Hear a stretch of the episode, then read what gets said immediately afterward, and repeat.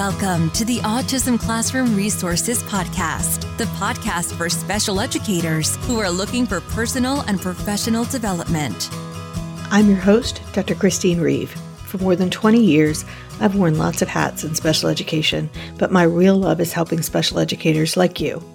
This podcast will give you tips and ways to implement research based practices in a practical way in your classroom to make your job easier and more effective.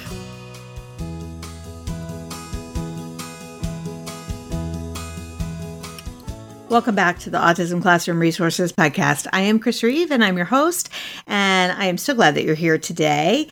I cannot believe we are in November and it's 2021. And once again, we're talking about a year that has not gone according to expectations. Do we even have expectations anymore about school years, or have we just given them up? I'm not really sure anymore. Uh, if you're listening to this at the time that it's posted, we are coming up fast on Thanksgiving of another crazy year.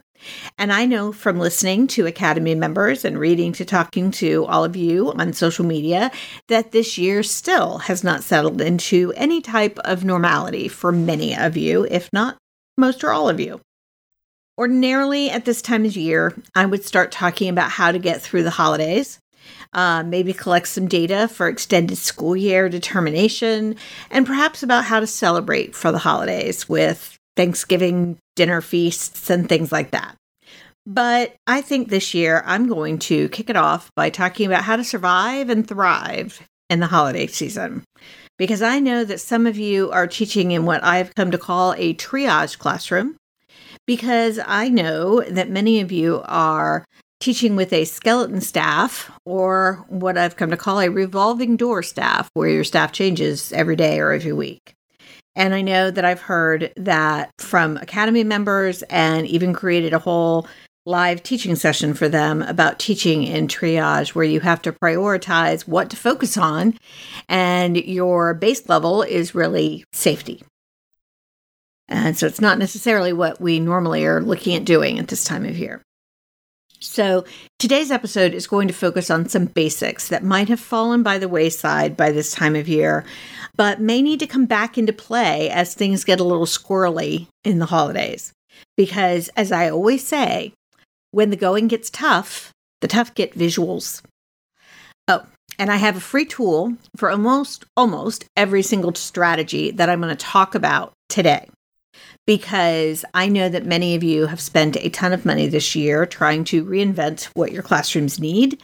So grab these free from the resource library. I will have links in the show notes uh, of the blog post for this episode.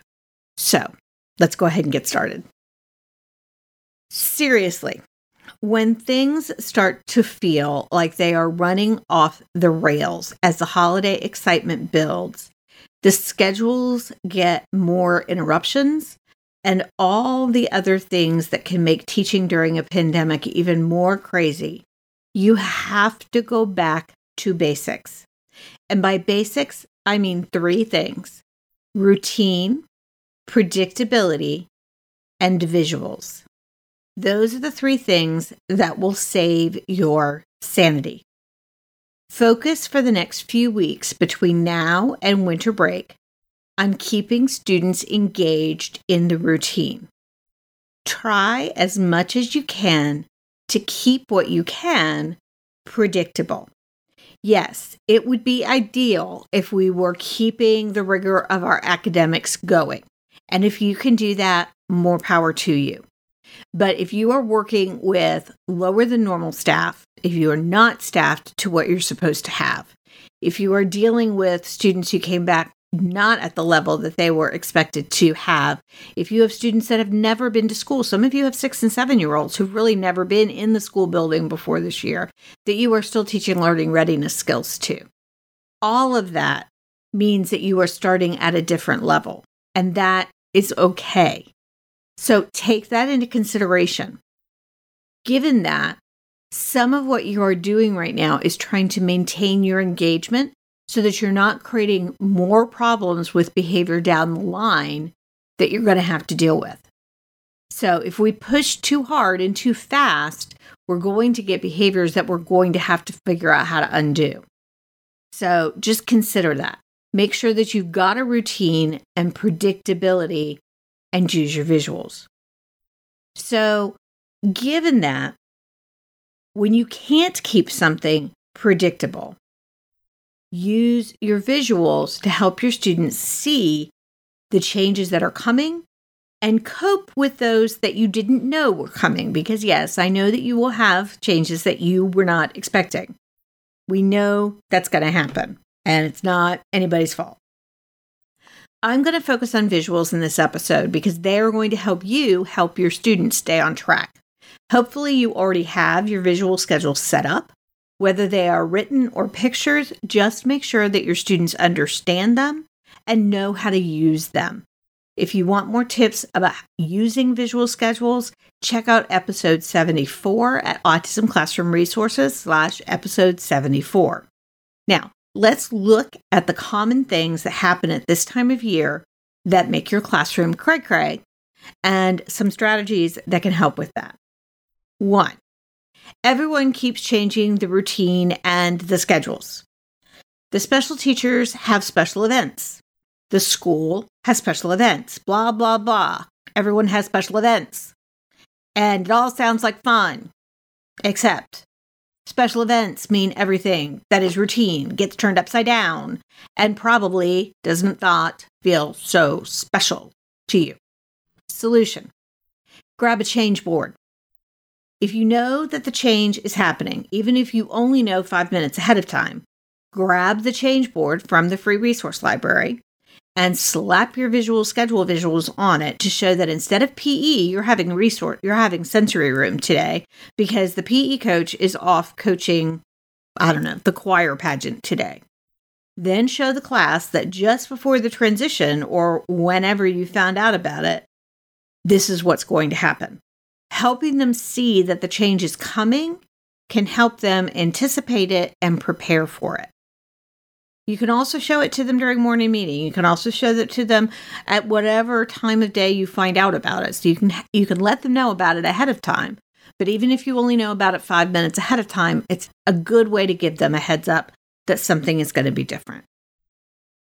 And you can grab a change board in the resource library and it'll be in this post and I'll give you all that information in just a little bit. Number 2, new situations crop up and the expectations are uncertain. New pageants and parties and rehearsals keep popping up that your students aren't used to. And those of you who teach multi level, multi grade classes, every class is doing its own thing. So you're trying to track six grades of them sometimes.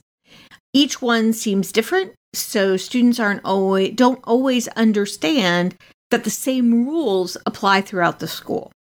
Solution grab your visual rules from the classroom. If you don't have visual rules in your classroom, you can grab a free set from the resource library. There are COVID rules in there, there are regular class rules in there, and there's one that is a combination of the two. So you pick what makes sense for you. There are ones with pictures. You can make your own that just have words if your kids don't need pictures. Take them to the music room for rehearsal or to the stage for the pageant as a reminder that the expectations in that setting are the same as they are in your classroom. So that when the student starts yelling, you can point to quiet voice. If you've got, say, my visual lanyards that come with my classroom pack, they coordinate with those visual classroom rules and you can show them and use them that way as well. Um, so there's different ways that you can use them, but those visual rules are really helpful to take with you to new settings so students see that they work there too. Number three, new situations mean new behaviors for other students or new uncertainty for how to behave. So, in addition to the rules, it might be helpful to use a contingency map to remind a student about how to behave in certain situations and how the outcomes of their behavior will work in certain situations. You can grab a free set of editable contingency maps in my free resource library or in my TPT store. I'll put both of those links in the show notes. They are a visual way with pictures or text to show students the path of their behavior and how it will result in specific outcomes. Number four, when faced with new situations, students are going to have a hard time knowing how long they are expected to manage to hold it together. I know I feel that way with holiday cocktail parties. Exactly how long do I have to stand around and make small talk? Well, I look at my watch to figure that out. A visual timer may work for your students to see how much longer they're expected to be in the pageant, concert, fill in special activity here. Many times, being able to see how long they're expected to be somewhere and when it's going to end is enough to make it easier to stay there. And while this is not one that I can give you for free, any digital timer will do. You can also use a sand hourglass that the sand runs through and they can see it run out will work. And there are also some visual timers that I'll put an affiliate link in the post for this episode at autismclassroomresources.com slash episode 102 as well. And lastly, number five, when a student is really struggling, don't forget to have a first then board on hand to redirect. There will be times that the student's going to have a hard time and you're someplace else. So make sure you've got kind of your bag of tricks with you to support your students wherever you are. I have a basic one in my TPT store, but I have one that has more options for free in my resource library. It has large and small options. The smaller option is great for printing, printing and putting on a lanyard so that you have it with you at all times. And they're a great way to remind students that if they do what you want them to do, then they get to do what they want to do. And don't forget, it's the power of motivation that is really what makes that first then work for you. It has to be you get what you want done, and then they get to do what they want to do. So, a lot of what I'm saying is you'll want to up your use of visuals throughout this time of year. And it is not taking a step backwards. It's increasing your support at a time when it is needed. It'll settle back down again when the holidays are over and school comes back in January and things settle back down. We all have times when we need more support. So don't feel that your students are regressing because you're doing this. However, if we don't support them now when things are a little bit less certain, then we do run the risk of reinforcing negative behavior through patterns they learn during these times that will hold over after the holidays, and then we will have a problem. So, if we provide more support now, we can prevent those behavioral issues from happening. You can find all the free tools that I talked about linked in the post for this episode, as well as relevant blog posts that will help you use them. They're at autismclassroomresources.com slash episode 102. All of them are in the resource library at library.autismclassroomresources.com but I will also put links to the blog posts about how to use each one. Um, you will get through this time. And if you need a bit more support, and who wouldn't, hop over to our free Facebook group at specialeducatorsconnection.com and ask to join.